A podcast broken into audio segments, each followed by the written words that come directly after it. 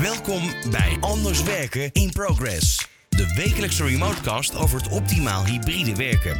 Waarbij we met ondernemers, directeuren, managers en specialisten in gesprek gaan over hoe zij dit aanpakken en waar zij zoal tegenaan lopen. We zoomen in op de nieuwe werkplek, verbinding houden, technieken, management tools, HR-vraagstukken, cybersecurity en nog veel meer. Elke keer weer een andere invalshoek en stof tot nadenken. Voorheen leek de toekomst van werken vrij duidelijk. Maar kijk een paar jaar vooruit en de toekomst van werk ziet er totaal anders uit. Het hele concept van werken keerde zichzelf op zijn kop en het lijkt onwaarschijnlijk dat het ooit nog teruggaat naar de situatie die we ooit gewend waren. Personeelstekorten, AI, ChatGPT, NIS2 en veel meer nieuwe ontwikkelingen dragen hier nog eens extra aan bij. We moeten dus anders leren werken, een proces dat nog in zijn kinderschoenen staat en veel bedrijven dus nog mee worstelen. Hoe staan we er nu voor en hoe pak je dit aan? Mijn naam is Mike Stern en in de studio vandaag Joris Leupen, CEO bij Telindus en Joko Haspels, Technical Consultants bij TD Syndics. Welkom hier in de studio. Dankjewel. Dankjewel.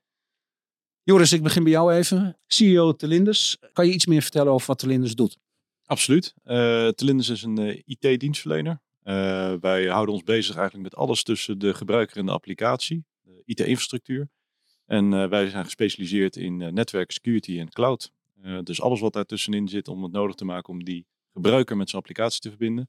Dat verzorgen wij middels onze dienstverlening. Nou, interessant. Ik zat laatst nog even naar een uitzending op Nieuw Business Radio te luisteren voor jou. En toen begreep ik ook dat jullie uh, Belgische Telecom jullie moeder is, hè? Klopt dat? Dat klopt. We zijn onderdeel van, uh, van Proximus, de, ja. Uh, ja, de nationale telecomoperator in België. Ja. Ah, ja. Nou, interessant. Dus er zit heel veel draagkracht achter, zo te zeggen. Absoluut. En stiekem zijn zij eigenaar van nog veel meer onderdelen in Nederland. onder andere Coded, Umbrio, maar ook Flitsmeister is onderdeel van, van Proximus. Ja, ah, kijk eens aan. Nou, dat zijn eh, flink aan het uitpakken in Nederland. Ik kom even bij jou, uh, ik kom zo even bij terug, uh, Joris.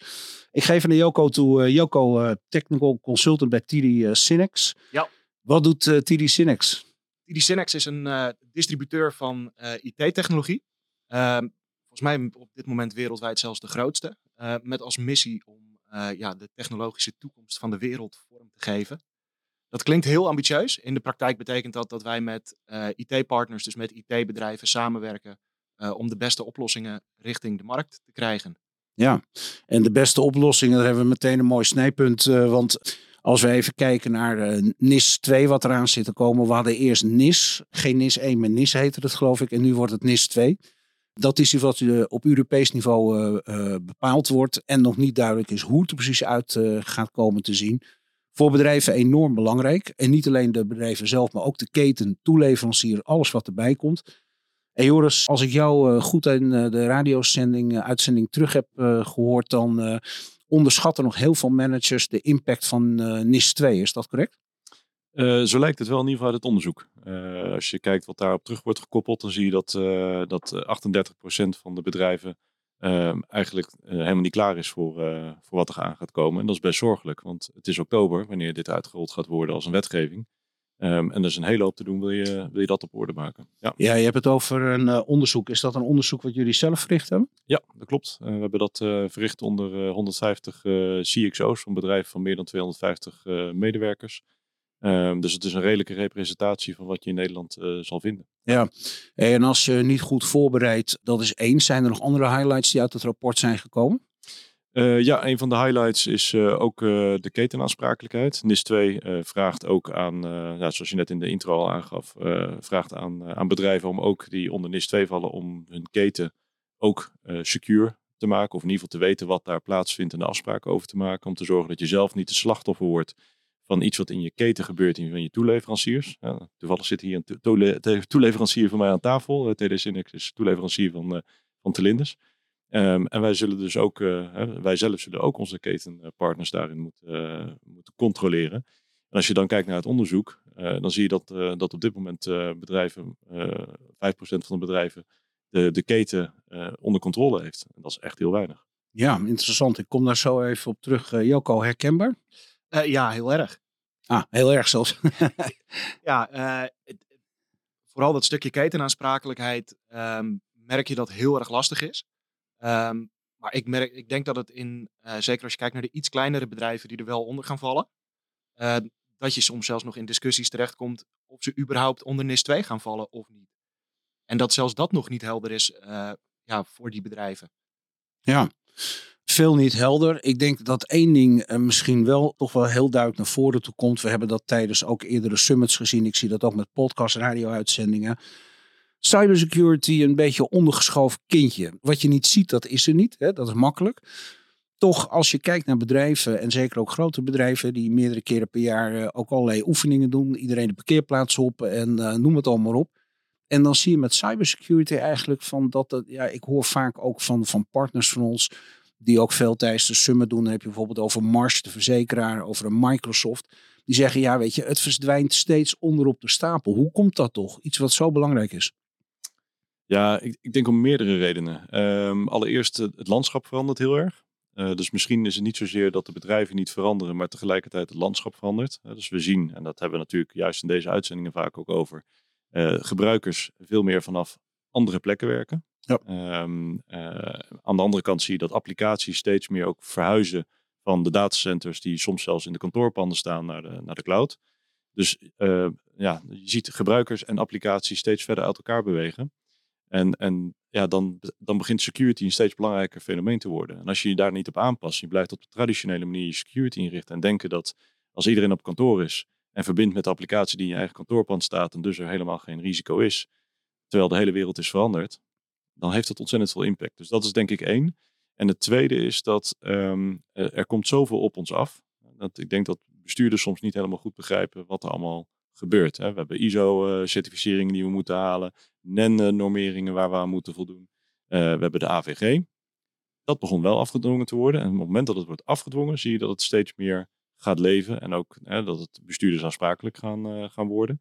Maar dat het ook echt een wetgeving gaat worden. Ja, maar, uh, maar dan moet je wel op tijd beginnen. Nou ja, en wat er natuurlijk wel bij herkenbaar is, is dat natuurlijk doordat uh, we nog steeds toch in een soort van perfect storm liggen, is het continu prioriteiten stellen. Er komt steeds wat nieuws bij wat ik wel interessant vind, wat jij zegt, en ook in de praktijk veel zie en hoor. Ik kom zo even op de bestuurdersaansprakelijkheid terug. Dat is ook een heel belangrijk item. Maar ook de feeling hè, vanuit de boardrooms met de organisatie. En met name des te verder je de organisatie ingaat.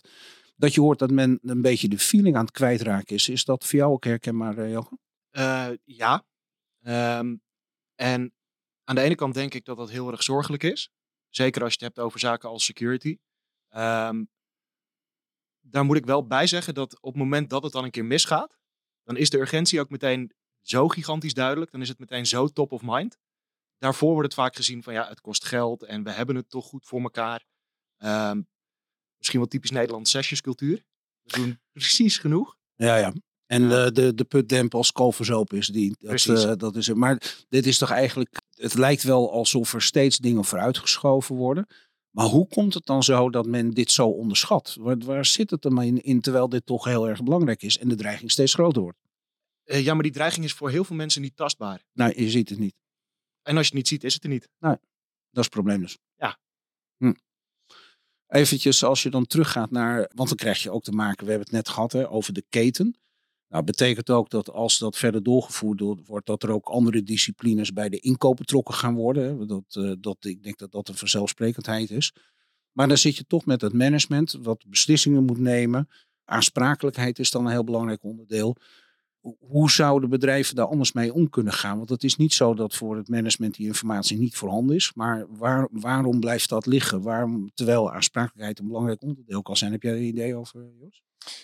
Um, nou ja, kijk, wat, wat er in ieder geval moet gaan gebeuren is inderdaad dat je meer kennis gaat nemen van wat de keten bij jou betekent. Wat zijn nou de, de ketenpartners die echt impact hebben? Iedereen heeft te maken met partners, uh, maar wat is een partner die impact heeft op jouw primaire proces? En ik denk dat daarmee begonnen moet worden, um, om die inzichtelijk te maken.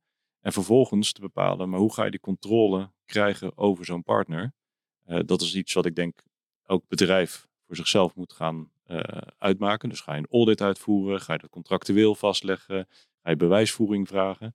Um, maar je hebt straks ook met de wetgeving te maken. daar snap ik de afwachtendheid in. Hè. Dus je kan nu wel iets alvast in gang gaan zetten, maar je weet niet wat straks de wet gaat zeggen. Hoe je met je ketenpartners en moet, maar ook mag omgaan. Dat mag je vragen. En vandaag de dag, hè, ik kan me voorstellen als ik vandaag naar Telecinix toe ga en zeg, nou, ik wil eens even alles binnenste buiten keren uh, bij jullie. Uh, ik wil overal toegang toe en ik wil alles zien tot in jullie systeem. Dat jullie zeggen, ja maar ho even, dat gaat niet zo ver. Want er zit ook nog concurrentiegevoelige informatie in.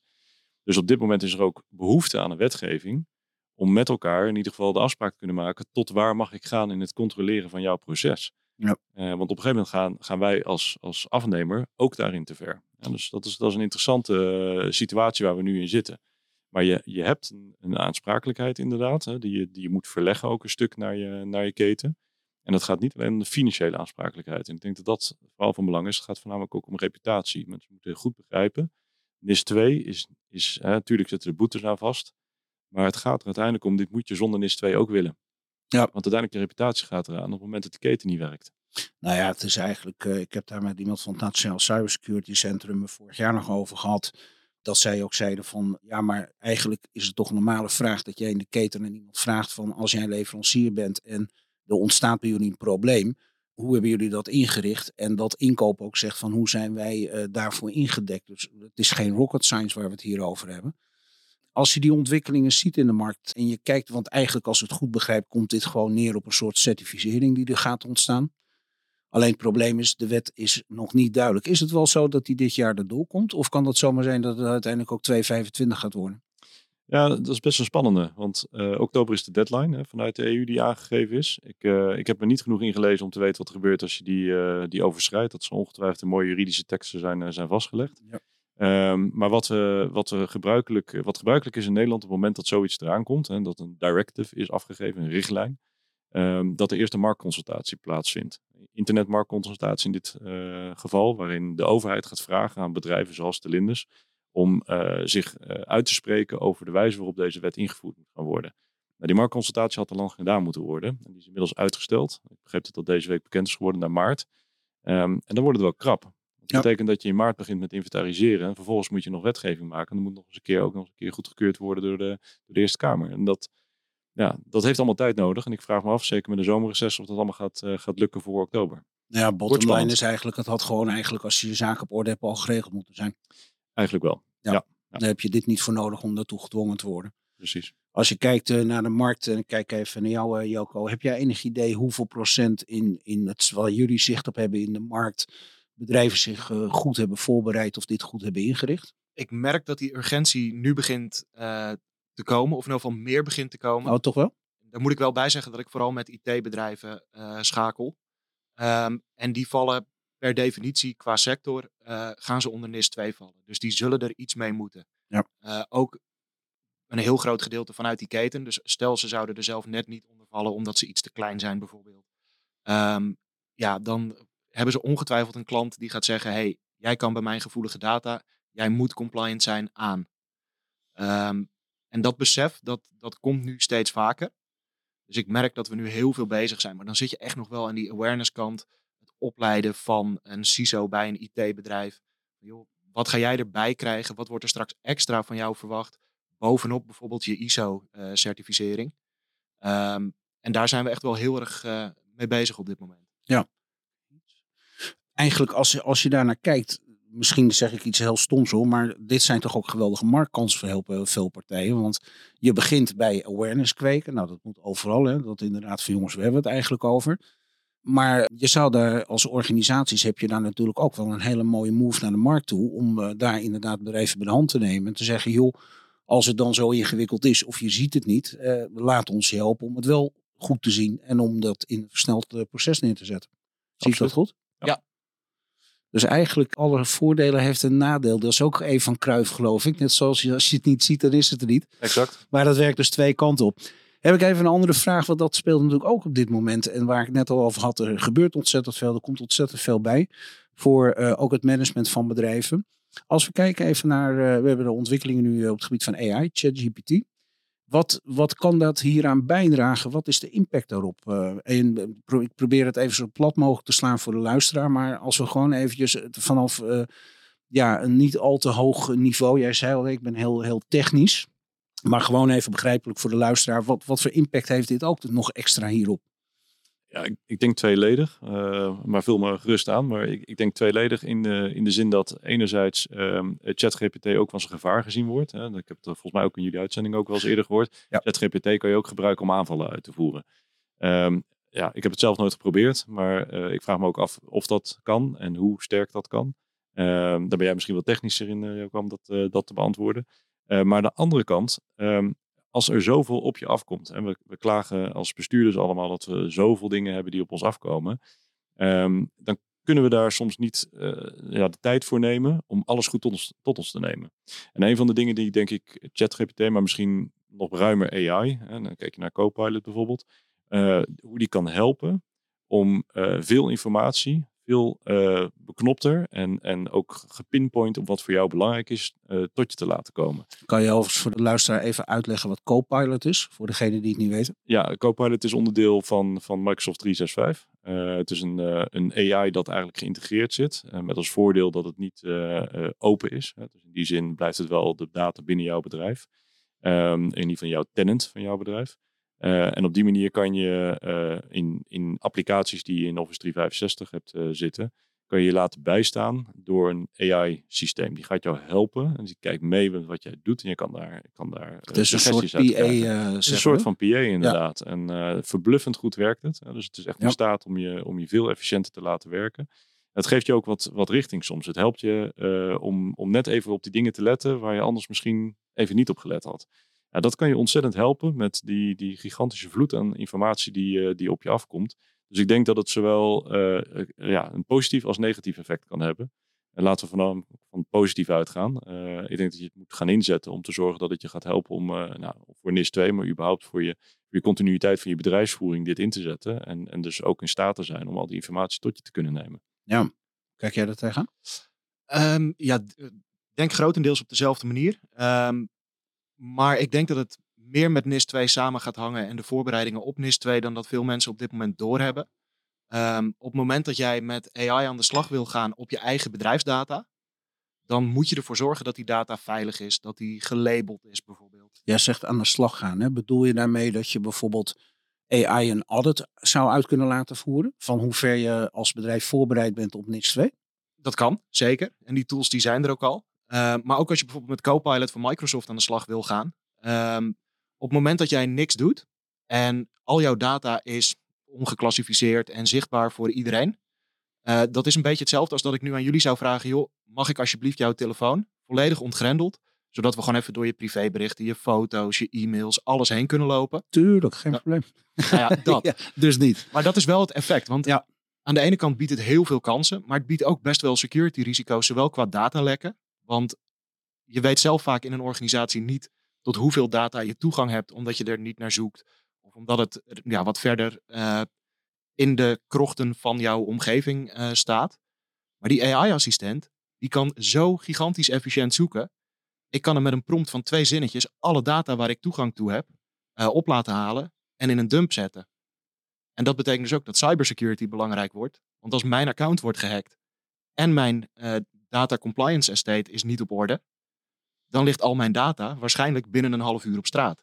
Als ik het even, naar, even op uh, Jippe Janneke niveau, hè, voor de luisteraars. Als voorbeeld, er vindt een uh, hack plaats.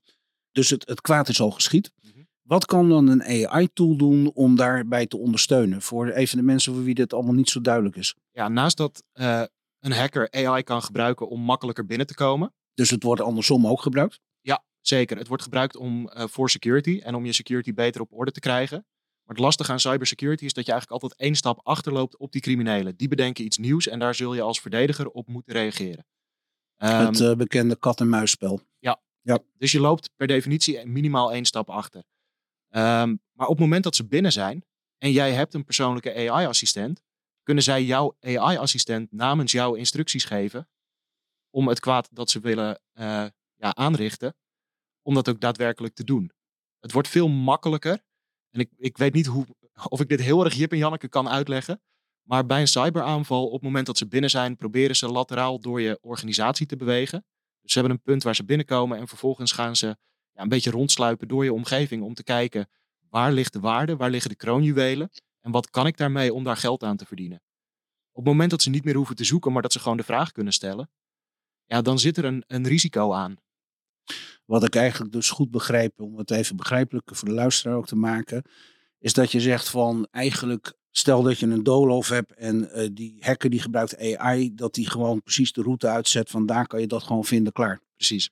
Ja, en dan dat is ook niet meer terug te draaien. Dan heb je echt een enorm probleem. Ja, dus je zal nog meer moeten doen om te voorkomen dat ze binnenkomen. En als je het dan vanaf de andere kant bekijkt, van hoe kan je AI aan de andere kant zetten om die hackers zeg maar buiten te houden? Nou, als jij bijvoorbeeld kijkt naar uh, hoe cybersecurity werkt, dan gaat het erom, dan moet jij weten waar liggen je, uh, waar ligt je, je kroonjuwelen, uh, maar ook waar liggen mijn zwakke plekken. Die vindt niet alleen een hacker met AI makkelijker, maar die vind je zelf natuurlijk ook veel makkelijker. Ja. want je kan bijna letterlijk aan AI vragen, wat zijn de zwakke plekken in mijn omgeving? En dat wordt je verteld. Maar dan is het toch eigenlijk even terugkomend op waar we het gesprek begonnen. En uh, dan kijk ik even terug uh, naar jou, Joris. Van als het zo simpel is, waar, waarom wordt het dan niet opgepakt? Als de, de tools voorhanden zijn, want dat is de frustratie. Ik heb net even een Microsoft en een Mars genoemd. Die gaan inmiddels uh, voor de zesde keer in de Summit deelnemen. En daar merk ik een stuk frustratie. Dat we zeggen van ja, hoe we het ook over de bühne brengen. Het, het komt gewoon niet aan. We dringen niet door. Terwijl de, dit dus een tool is dat ik meteen als luisteraar zou denken, oh hé, hey, dat moeten wij ook eens gaan doen. Ik denk heel eerlijk gezegd, hè, zoals het nu net is uitgelegd, is het voor heel veel mensen gewoon onbekend. Ja. Um, natuurlijk heeft iedereen wel gehoord van ChatGPT. Um, Copilot wat minder, merk ik al. Ja, dus net ik, een paar weken geïntroduceerd, precies. geloof ik ook. Ja. ja. Dus het is, het is ook allemaal vrij vers en nieuw. Mensen moeten eraan wennen. Uh, ja, niks is uh, ons menselijk. Ik bedoel, nieuwe dingen zijn uh, niet altijd het snelste omarmd. Nee. al is ChatGPT wel, hè, volgens mij ook in jullie uitzending geweest, heel snel omarmd. als je ziet hoe, hoe, snel ze op de miljoen gebruikers zaten. Ja. Um, maar tegelijkertijd bestuurders zijn volgens mij daar wat, wat trager in. Als ik even namens mijn mijn eigen functie mag praten. Um, we hebben zoveel informatie die op ons afkomt. Uh, en er gebeurt zoveel in die markt. Um, dat je soms niet in staat bent om dat snel genoeg te adopteren. En te zeggen, dat kan ik gebruiken. Om in dit geval uh, aan NIS 2 te voldoen. Ja. Dus er zijn middelen, maar ja, ze zijn vrij nieuw. En ik denk dat uh, nou, deze radio-uitzending misschien wel gaat helpen. Ook mensen om zich bewust ervan te zijn. Dat er dus ook middelen zijn die je kunnen helpen hierbij. Nou, dat, dat hoop ik in ieder geval voor de luisteraars. Dat als bijvoorbeeld mensen in de auto zitten, die horen dit, dat die naar het kantoor rijden. En zeggen meteen, jongens, ik wil weten hoe we AI in kunnen zetten om te kijken wat voor uh, gatenkaas we ons uh, in bevinden. Zeg ik nu heel erg plat? nee, ik denk dat de, de, inschatting die wij hebben gemaakt is dat 90% van de bedrijven op dit moment niet klaar is om met AI aan de slag te gaan, omdat hun security en hun data compliance niet op orde is. Oké, dus dat is de stap die er nog voor ligt. Ja, dus ga ervan uit dat als je ermee aan de slag wil, wat, en de, de voordelen zijn zo gigantisch, uh, dat ik denk dat je dat zou moeten willen. Maar hou er rekening mee dat je een traject van drie maanden tot een half jaar minimaal nodig gaat hebben. Voordat je organisatie puur qua inrichting van de IT klaar is om er ook daadwerkelijk mee te gaan werken en er ook voordeel uit te halen. Ja, eigenlijk, eigenlijk is het als je naar veel bedrijfsprocessen kijkt, als ik dit zo hoor, het lijkt haast wel op een sales funnel. Dat eerder dat je die een keer gevuld hebt en je een revenue eruit had, ben je een half jaar verder. En zolang je inderdaad op je handen gaat zitten, ja, gebeurt er dus ook niets. Ja, dat klopt. Maar, maar even, en dan, eh, dan kijk ik even naar jou, uh, Joris, ook naar het onderzoek wat jij hebt gedaan. Het, het, het klinkt haast te logisch voor woorden kom ik toch terug op waarom dit, en met name bij de grotere organisaties, nou je hebt het net gezegd, het bestuur heeft het ontzettend druk van organisaties, komen ontzettend, hè, men is op vijf borden tegelijk aan het schaken. Wat zou er dan moeten gebeuren om het wel te laten landen als het tot nu toe niet geland is en alleen het lijkt alsof er een wetgeving kan helpen, maar dan ben je een half jaar verder en loop je eigenlijk ook achter de feiten aan. Als je nou zeg maar een toverstafje zou hebben, je zou zeggen ik mag dat gebruiken om één essentieel ding te wijzigen. Wat, wat moet er gebeuren om te laten landen bij, uh, bij degene die verantwoordelijk zijn? Ik denk het allereerste is bewustwording. En dat kan je het hm. beste doen door, um, en, dat, en dat zei je net al, heel veel bedrijven springen hier ook op in, om uh, assessments aan te bieden. Ja. Dus, um, ik, ik merk dat heel veel bedrijven denken het zal wel goed zitten. We hebben toch een ISO 27001 certificering. Dat lijkt ons voldoende. Um, dan voldoe ik toch ook waarschijnlijk aan deze twee. Uh, maar er zitten hele grote verschillen tussen. En ik denk dat dat, hè, als je dat niet ziet, uh, nogmaals, uh, we zeiden het net ook al, als het fout gaat, dan komen we in beweging. Maar je wil eigenlijk in beweging komen voordat het fout gaat. En hoe ja, doe je dat? Door van tevoren een assessment te laten doen, waardoor je kwetsbaarheden al duidelijk worden. het nog niet gebruik van is gemaakt, maar je wel begrijpt de grote urgentie is om dit aan te pakken. Ja. En even los van NIS 2, want ik denk inderdaad, wetgeving zou het niet moeten doen. Je wil als bedrijf geen reputatieschade. Als de continuïteit van je bedrijf uh, in gevaar is, dan zou er genoeg urgentie moeten zijn bij een bestuurder om te zeggen: Oh, maar als het zo duidelijk is dat daar voor ons een mogelijk probleem is, een potentieel probleem, dan gaat hij het aanpakken. Ja, en dat is dan toch eigenlijk wel jammer dat het weer een beetje toch hè, de, het op het effect van de, de putdemp als kalverzoop is. Absoluut. Ja. Er staat mij nog de terminal in Rotterdam een paar jaar terug nog bij. Dat, eh, het heeft ze geloof ik net hun nek niet gekost. Maar die zijn geloof ik eh, twee maanden uit de running geweest. Een drama wat natuurlijk uh, menig bedrijf niet redt. En die, die gaat gewoon kapot op die manier. Even daarop terugkomend. Hè, als je dan, wat, we, wat wij op dit moment heel erg zien is dat, ik weet niet of jullie dat ook herkennen. De mensen die dit eigenlijk aan moeten zwengelen en in beweging moeten zetten, zetten is eigenlijk net die managementgroep die onder dat C-level zit. Daar zitten vaak zonder beledigend te zijn, ook voor collega's, is dat toch een beetje de jongere groep. Die zijn toch wat meer bedreven met dit soort dingen. Die zijn op social wat, uh, wat meer, uh, of wat meer bedreven, die zijn gewoon goed thuis op social. Die hebben ook die binding met de onderkant van de organisatie. Wat we ook vaak horen op boardroomniveau. Dat men die binding met die jonge nieuwe medewerker kwijt is dat zijn toch wel problemen. Want de, je, moet toch die hele organisatie op een gegeven moment goed in je vingers hebben en bestuurlijk kunnen doorzien. Wil je dingen kunnen implementeren binnen een organisatie en draagkracht kunnen creëren? Betekent eigenlijk nu dat het uh, bottom-up ingebracht moet worden. Zeg ik dan iets heel raars of uh, zien jullie een andere beweging? Um, ik zie het niet bij Telindus, moet ik heel eerlijk zeggen. Dus daar zit. Uh... Ja, maar jij bent zelf ook nog heel jong, hè? Dat is. de Adonis van de codes. Ja, ja, misschien is dat het inderdaad. Um, nee, maar, dus ik zie het daar niet zozeer. Dus ik, ik, en ik hoor het eerlijk gezegd ook niet zo heel erg uit de markt. Uh, tuurlijk, je ziet die arbeidsmarktbewegingen. Daar, ja. daar, dat staat buiten kijf. En ik denk wel dat daar een hele hoop in gebeurt. Um, maar ik zie ook wel dat de, de jonge generatie wel degelijk opstaat en, en ook eh, op haar strepen gaat staan ja. als het gaat om dit soort zaken. Um, ze, als zij iets echt belangrijk vinden, zullen ze dat niet uh, onder uh, op bank steken. Ze, ze, zijn wel in staat om dit soort dingen uh, te bespreken. En ik denk dat dat juist in het verleden een heel stuk minder was. Ja, dat kon je carrière kosten of uh, je was te streberig of uh, de bonte hond of wat dan ook. Exact. Ja. Ik denk dat, dat vroeger het wat hiërarchischer was. Mm -hmm. um, en dat is niet meer. Oh, even daarop terugkomen, dan kom ik meteen ook even bij de silo-structuren van organisaties uh, terecht. Dat is natuurlijk ook super interessant dat je ziet van ja, daar is ook zo'n soort tendens aan te ontstaan van ja jongens, dat is een beetje geweest. Hè? Dat moet anders ingericht gaan worden om ook sneller die slagen te kunnen maken. Ik zie jou ook uh, bevestigend knikken. Hoe kun je daar uh, reageren? Ja, als ik kijk hoe dat uh, gewoon puur bij ons intern geregeld was. Um, dat was vrij letterlijk hokjes. Je kon het kantoor gewoon indelen. hey, die zit daar, die zit daar, die zit daar. En ja, je kwam elkaar wel eens tegen bij de koffieautomaat. En, en dat was het. Um, maar je, ja, je, je creëert op een bepaalde manier organisaties binnen een organisatie. en daar zijn we nu heel erg van aan het afstappen. Van we zijn één organisatie, we doen het samen. Waar loop jij tegenaan? Waar loop ik tegenaan? Hoe kunnen we elkaar daarin versterken om die voorwaartse beweging uh, vast te houden? Ja, kortom, geen eilandvorming meer. Nee. Want dat zag je soms ook, hè, tot aan vechtculturen uh, onderling aan toe. Uh, slangenkuilen, verzin het allemaal maar. Ik heb het allemaal meegemaakt, binder dan dat. Als ik daarnaar kijk, dan zie ik nog een andere interessante ontwikkeling. En dat vind ik ook wel interessant om te horen vanuit jullie discipline.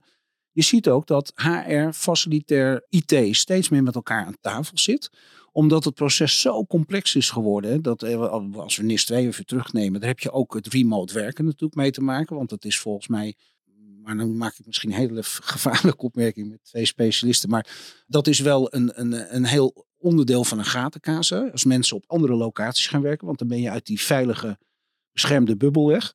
Maar dan heb je vanuit HR daar ook in één keer mee te maken. Aansprakelijkheid van medewerkers, uh, noem het allemaal maar op. Herkennen jullie dat ook? Dat die, die afdelingen steeds meer met elkaar samen ook aan tafel zitten? Moet je ze erbij betrekken als je met ze aan tafel gaat? Misschien een betere vraag. Ja, absoluut. En uh, waar je van oudsher zag dat er vanuit compliance heel duidelijk werd aangegeven wat niet mocht. Uh, van gewoon zet een grens. Zie je nu dat de compliance ook mee wordt gevraagd aan tafel te zitten. Want je kan niet zeggen, je mag niet thuiswerken. Nee. Dat kan in deze tijd niet meer. Dus je zal met elkaar moeten werken om te kijken wat de oplossing is. En dan zie je inderdaad dat IT moet meedenken. Goed, als er dan buiten de deur gewerkt wordt en van compliance zitten er een aantal uh, richtlijnen aan vast waaraan wij moeten voldoen. Hoe ga je dat de gebruiker zo makkelijk mogelijk maken? En je, wil, uh, je wil uiteindelijk dat de gebruiker niet probeert het security systeem te omzeilen omdat het ongemakkelijk is. Het moet super makkelijk zijn. Je ziet dat uh, NIS 2 bijvoorbeeld dwingt two-factor authenticatie af. Nou, ik weet niet je ooit nog eens een keer gewerkt hebt met van die tokens eh, Ja, aan je sleutel Ja, hangen waar, waar zo'n code op kwam en die moest je dan invoeren. Ja. Ja. dat is al omslachtig. Dan moest je dat ding uit je zak halen en die code invoeren. Hoe kan je dat nog makkelijker maken voor je gebruiker om te zorgen dat hij gebruik maakt van de security maatregelen die je bedrijf heeft ingezet en dat hij ze ook niet gaat omzeilen. En dat kan je doen door het enerzijds af te dwingen, maar je kan het ook aantrekkelijk maken. En ik denk dat daarin zie je eh, dat er verschillende profielen moeten samenwerken. HR, eh, finance eh, zit er inderdaad voor een deel ook bij aan tafel, IT en compliance. Je ziet dat het heel erg breed is in het, in het bedrijf. Maar ook de managementlaag, ook die moet betrokken zijn om het te, ja, te verkopen eigenlijk intern, dat mensen dit gaan adopteren. Ja, Het is dus heel breed. ja dat eh kortom, het eh, door de strot duwen, om het maar even plat te zeggen, dat werkt niet meer. Je moet draagkracht creëren. Ja, ik denk ook dat als je kijkt naar de rol van IT binnen organisaties, dat die heel erg aan het veranderen is. Mhm. IT is, denk ik, vanuit eh, nou ja, de jaren negentig heel erg een facilitair onderdeel van eh, bedrijven geweest. Je had ergens een applicatie nodig, dus had je IT nodig. En je merkt eh, de laatste jaren dat IT steeds meer een strategisch onderdeel van je bedrijf is. En in plaats van dat het facilitair is, wordt het steeds meer nou ja, de, de driver voor innovatie, voor groei. Ehm, en dat vanuit eh, die veranderende rol, dat IT daarom met steeds meer stakeholders binnen organisaties ook eh, aan tafel zit. Ja, dat is ook een goede ontwikkeling. Want ik haal het voorbeeld wel eens aan dat ik mij kan herinneren op het eh, jaren tachtig dat eh, zeg maar ja, IT zijn intrede begon te doen. Hè, de computers maar en de netwerken. En ik kan mij herinneren, dat waren altijd afgesloten kluizen, weet je wel. Dat de ra- ramen geblindeerd, niks kon, alles was gevaarlijk. Ja, nee, maar dan eh, hacks en noem maar op. En die organisatie moet natuurlijk ook meer, of de mensen vanuit de IT ook meer betrokken worden bij het totale organisatieproces. En dat is natuurlijk ook wel waar we het net over hadden, misschien ook wel een onderdeel. Ik heb de term perfect storm even laten vallen, maar je ziet natuurlijk dat we in een soort overgangsfase zitten. En we gaan naar een totale andere nieuwe manier van werken. Nou, dat is ook inherent dat er, eh, ja, zoals jij zelf ook als CEO zegt, hè, er ligt heel veel op je bordje. En eh, je moet op heel veel borden tegelijk kunnen schakelen. Dus je moet prioriteiten maken. Maar als ik dan tegelijkertijd van jullie hoor hoe je eh, AI ook heel goed in kan zetten. En Copilot, whatever. Hè, om het proces te versnellen. Even voor de luisteraar. Als de luisteraar dit nu hoort en die denkt, jongens, als het van het weekend regent, ik ga zondag op de een regenachtige middag, ga ik eens kijken even eh, wat AI kan doen om door mijn organisatie heen te. Ik zie jullie lachen aan tafel, maar ik zeg helemaal niks raars, want zo ingewikkeld is het niet. Hè? Kunnen jullie eens een voorbeeld geven hoe je dat gewoon eens een try-out kan doen op een regenachtige middag om te kijken of je door die bel heen kan prikken? Ja, wil je daar dan de eh, verantwoorde of de onverantwoorde versie van? Eh, ik laat de luisteraar kiezen. Leef je uit. zal, zal ik dan de onverantwoorde doen? Prima. ik, heb, ik heb denk ik iets minder een voorbeeldfunctie. Ehm, ik heb eh, toen Copilot eh, in preview uitkwam, hebben wij intern een aantal licenties beschikbaar gekregen om daarmee te gaan testen. En het eerste wat ik gedaan heb, nou, daar ben je techneut voor, is dat je kijkt, kan ik het stuk maken? Waar liggen de grenzen? Dus ik ben dingen gaan opvragen als, eh, joh, hoe ziet ons salarishuis eruit? Ehm, wat zijn de strategische investeringen die we de komende jaren gaan doen? En gewoon dat soort vragen gaan stellen om te kijken, krijg ik daar antwoord op? En sommige dingen bleken verrassend goed afgeschermd te zijn. Gelukkig. Maar sommige andere dingen dacht ik, ja, weet je, ik kon niet precies opvragen wat verdient die en die persoon. Maar ik kreeg wel een volledig, eh een volledig salarishuisplanning, inclusief de groei voor de komende jaren. Eh, waarbij ik kan zien, ja, we verwachten dat de salarissen gemiddeld met zoveel procent gaan stijgen. Dat is geen informatie die je op straat wil hebben. Nou ja, ik denk dat zelfs ik die informatie niet had moeten hebben. Ik ga er nu mijn voordeel mee doen. Maar ik denk niet dat het de bedoeling eh, geweest is. Eh, dat is een van je goede voornemens, hè? eh, ja, ja, ja, ja. ja, je moet wel wat beter worden van AI natuurlijk. Ja, ja. Nou, ik vind dit, is natuurlijk al wel een heel mooi, een, mooi voorbeeld. Maar wat ik ook, wa- waarom ik het aan jullie vraag, en misschien dat jij een mooie gekuiste versie hebt, hè, van, om te laten zien hoe, hoe eenvoudig het eigenlijk is. Ik heb één vraag, en als ik iets raars zeg, corrigeer me even. Voor de luisteraar. Wat AI eigenlijk doet, is op het moment dat jij een bepaald eh, vraag of commando invoert, die zet eigenlijk alles wat er maar vindbaar is. Dus ook PDF-documenten die ooit niet op het internet geplaatst zijn. De websites, de posts, eh, advertising, noem het maar op. Die inventariseert eigenlijk alles wat hij kan vinden wat eraan gekoppeld is. Maakt daar een verhaal van en geeft dat als output. Zeg ik dat juist? Voor even de simplistische luisteraar die nog, of niet simplistisch, maar iemand die, voor wie dit nog iets ver van zijn bedshow is, uh, inclusief mezelf. Ja, ik denk heel erg versimplificeerd, inderdaad. Maar uh, daar kan je wel van uitgaan, inderdaad. Het, het gebruikt bronnen, openbare bronnen. En ja. die, uh, die gebruikt het om uiteindelijk zijn antwoord te vormen. Met heel veel intelligentie. En dat gaat te ver om, denk ik, om deze podcast uit te leggen. Maar ja. het is inderdaad die vorm, ja. Even terugkomend naar het voorbeeld dat, wat jij net gaf, Joko. Openbare bronnen, wat jij van die salarisschalen aangaf. Hè? Ja. Waar haalt AI dat dan vandaan? Um, nee, dat is waar Copilot verschilt van standaard ChatGPT. Um, Copilot werkt met je eigen data. Dus dat draait in jouw omgeving. Ah, ja. En dat uh, ja, raadpleegt dus jouw documenten die jij op servers hebt staan, die je op SharePoint hebt staan, die in Teams staan.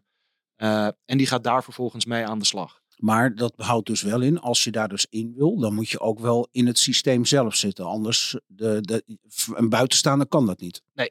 Nee, oké, dat is duidelijk. Maar andersom met uh, ChatGPT als voorbeeld. Die pakt ook bijvoorbeeld persartikelen. Die pakt alles wat er met te vinden is. Dus dat is het grote verschil, zeg maar. Ja.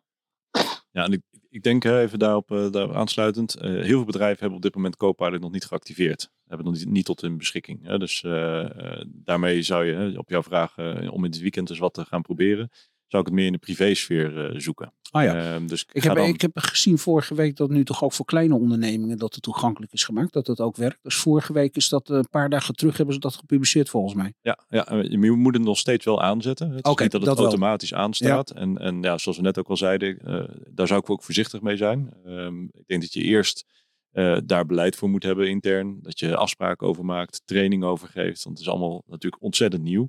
En uiteraard alle security aspecten afdekt. En dan komen we op die maanden waar we het net over hadden, die nodig zijn om het, uh, om het IT-wise uh, IT in te richten. Um, dus dat duurt nog eventjes. Ja. Dus ik zou, als je nu aan de slag gaat ermee, zou ik eerder zeggen, ga inderdaad met uh, in je privéleven ja, dus gewoon, met ChatGPT aan de slag. Stop er vooral geen bedrijfsdata in alsjeblieft. Hè. Dus doe dat vooral met privévragen die je bijvoorbeeld ook hebt. en dan kan je echt ontzettend leuke dingen mee doen. En wat ik, wat ik heel veel zie, is dat gebruikers ChatGPT nog te veel gebruiken als een soort van Google. Dus je probeert een antwoord op je vraag te vinden die heel concreet is. Uh, terwijl je kan ChatGPT veel meer uitdagen. En uh, wat mij heel erg opvalt aan AI is dat het in staat is om heel creatief ook te denken. Ja. Uh, dus als je probeer niet te veel sturend je vraag te stellen. Hè. Zet hem gewoon heel. Je hebt een probleem. Leg gewoon een probleem op tafel aan ChatGPT. Je krijgt echt de meest verwonderlijke antwoorden die eruit komen, die je niet van tevoren had kunnen bedenken. Nou, ik zou je een leuk voorbeeld geven. Als deze uitzending gepost wordt, wat ik dus inmiddels al een, tijdje doe, is dat ik een aantal keypoints uh, gebruik die wij besproken hebben. Die voer ik in de ChatGPT. En wat ik dan zie, dan krijg ik gewoon een stuk tekst waarbij ik denk, hey, je hebt allemaal wel eens een writersblok, dat je denkt van ja, wat ga ik nu neerzetten? En je krijgt gewoon een tekst, ja, dat is hartstikke leuk. Dan kan je nog kiezen, ook even voor de luisteraar, of het technisch moet zijn, of het werkend moet, uh, moet zijn, of het Jip en Janneke moet zijn. En dat is iets, ja, weet je, het is wonderbaarlijk. Want ik heb gewoon, en je kan het niet klakkeloos overzetten. Je moet er echt nog wel doorheen lopen. Maar uh, ik heb nog nooit zo snel uh, teksten kunnen schrijven als een simpel voorbeeld van hoe toepasselijk het is. Ja, om kort te gaan, er staat ontzettend veel voor de deur. En uh, ik heb mij laten vertellen, ik weet niet of dat zo is voordat we misschien iedereen helemaal lekker maken. Maar ja, dat chat GPT en AI, Copilot, allemaal toch wel ontwikkelingen zijn die vergeleken kunnen worden met de uitvinding van de auto, het licht, het internet en zo. Nog wat dingen. Dit is echt wel huge waar we het over hebben. Ik zie jullie ook bevestigend knikken. Absoluut. Ja. Dit is echt wel iets uh, waar ook, en dan kom ik even terug bij het begin van het gesprek, het management uh, toch wel de moeite moet doen om hier even in te gaan duiken. En niet alleen op in informatie en uh, ervaring van anderaf moet gaan, maar dat het ook ontzettend leuk is om erin te duiken. Want het is gewoon één grote candybox waar een hele nieuwe wereld open gaat. Zeg dat goed? Ja, dat zeg je zeker goed, ja. Ah. Oké, okay. tot slot even. Ik begin bij jou even, Joris. Heb jij nog een, een takeaway voor de luisteraar? Ja, we hebben het er al even over gehad, maar ik ga toch even nog een keer samenvatten. Ik denk, uh, en dan spreek ik even als bestuurder naar mijn medebestuurders. Um, ik denk dat het ontzettend van belang is dat we één, de gesprekken aangaan met de ketenpartners. Ook al weet je nog niet hoe de wetgeving eruit uh, gaat zien, ga alvast in gesprek. Hè. Ga aankondigen dat dit eraan gaat komen en hoe je met elkaar er denkt mee om te gaan uh, straks als die wetgeving er wel is. Dan gaat die bewustwording alvast gecreëerd worden. Dat is één. En twee, um, ja, ik zal toch allereerst beginnen met een assessment van je eigen bedrijf, van waar je staat dat geeft in ieder geval een beeld of je inderdaad gerust kan zijn. Of dat je toch heel hard aan de slag moet gaan om de businesscontinuïteit van je bedrijf te waarborgen. Nou, dat vind ik wel een hele mooie om uh, in ieder geval even de pijlstok erin te hangen. Wat we net hebben gehoord dat het niet al te ingewikkeld is. Ja, dat dat een hele mooie stap zou zijn om in ieder geval dat als eerste eh, stap te doen. Om al te kijken van uh, hoeveel prioriteit gaan we hier aangeven. Dankjewel. En voor jou Joko, wat uh, wil je nog een takeaway meegeven? Ja, ik zou vooral zeggen, um, op het moment dat je dat nog niet gedaan hebt, stel een AI-strategie op. Bedenk wat je eruit wil halen. en gebruik daar zeker de eerste helft van dit jaar voor. Op het moment dat jij het niet doet, je concurrentie doet het wel. En het betekent gewoon dat je je concurrerend vermogen kwijtraakt als je het niet doet. Ja. Dus ga ermee aan de slag. Uh, zoek een goede IT-partner die je daarbij kan ondersteunen. Um, en zorg ervoor dat je onderdeel wordt van die volgende industriële revolutie. Ja, en dan als je inderdaad zegt van die uh, AI uh, of die check, zeg maar. Ja, eigenlijk hebben we het al benaderd. Tik gewoon even in, inderdaad, in AI. Dat je die, die, ja, hoe noem je het net, die check wilde, wil doen gewoon, je gebruikt net een ander woord ervoor. Ja, dat je daar een assessment of een audit assessment. doet. Ja. ja, en uh, als je dan inderdaad intikt van hoe ziet een uh, assessment eruit, dan krijg je het antwoord al. Daar hoef je niet eens over na te denken. Dus dat zou een mooie uitdaging, een hele mooie eerste stap zijn. Ja, laat hem alsjeblieft doen door iemand die ook snapt wat eruit komt. Okay. en die het kan interpreteren en implementeren. Want op het moment dat je als bestuurder denkt, oh ja, maar dan is het wel heel makkelijk, dan doe ik het nu. Ja. maar je hebt geen achtergrond in de technologie. Oh, je krijgt er wel een heel technisch antwoord. Oké. Nou ja, je, moet, je moet er iets mee. En als je die vertaalslag niet kan maken, dan zou ik het laten doen die iemand die, uh, door iemand die dat wel kan. Nou ja, je kan in ieder geval alles wat eruit komt, kan je kopiëren. Je kan hem natuurlijk ook, als je het zelf niet bestapt, uh, inderdaad eventjes in een memo rondsturen en even om een reactie vragen. Maar ik probeer alleen maar mee aan te geven, ook voor iedereen die niet zo technisch is, dat het eigenlijk onder handbereik ligt om te zorgen dat je je organisatie uh, hierop gaat voorbereiden. Er zijn inderdaad geen excuses. Nee. nee. Nee, nou dat is inderdaad een eh, hele duidelijke. We gaan hier tijdens de week van het Anders Werken in eh, de derde week van maart eh, dieper op in. En uiteraard tijdens de Anders Werken Summit op 18 juni vanuit de Rijtuigloods in Amersfoort. Heren, ontzettend bedankt voor jullie komst naar de studio. En het, ja, het toch even het stukje inzicht wat jullie hebben verschaft, wat uh, lang voor iedereen nog niet duidelijk is. En ik denk dat dit maar het topje van de ijsberg is. Dus ik uh, zie jullie of collega's graag binnenkort uh, terug om hier absoluut dieper op in te gaan. Hartelijk dank voor jullie bijdrage. Ja. Graag Dankjewel. Dankjewel. Leuk dat je weer hebt geluisterd. En volgende week zijn we weer met een nieuwe Remotecast. Deze aflevering wordt mede mogelijk gemaakt door de Anders Werken Summit en haar partners. Heb je een aflevering gemist? Of wil je zelf deelnemen aan onze live events en netwerken? Kijk dan voor meer informatie anderswerkensummit.nl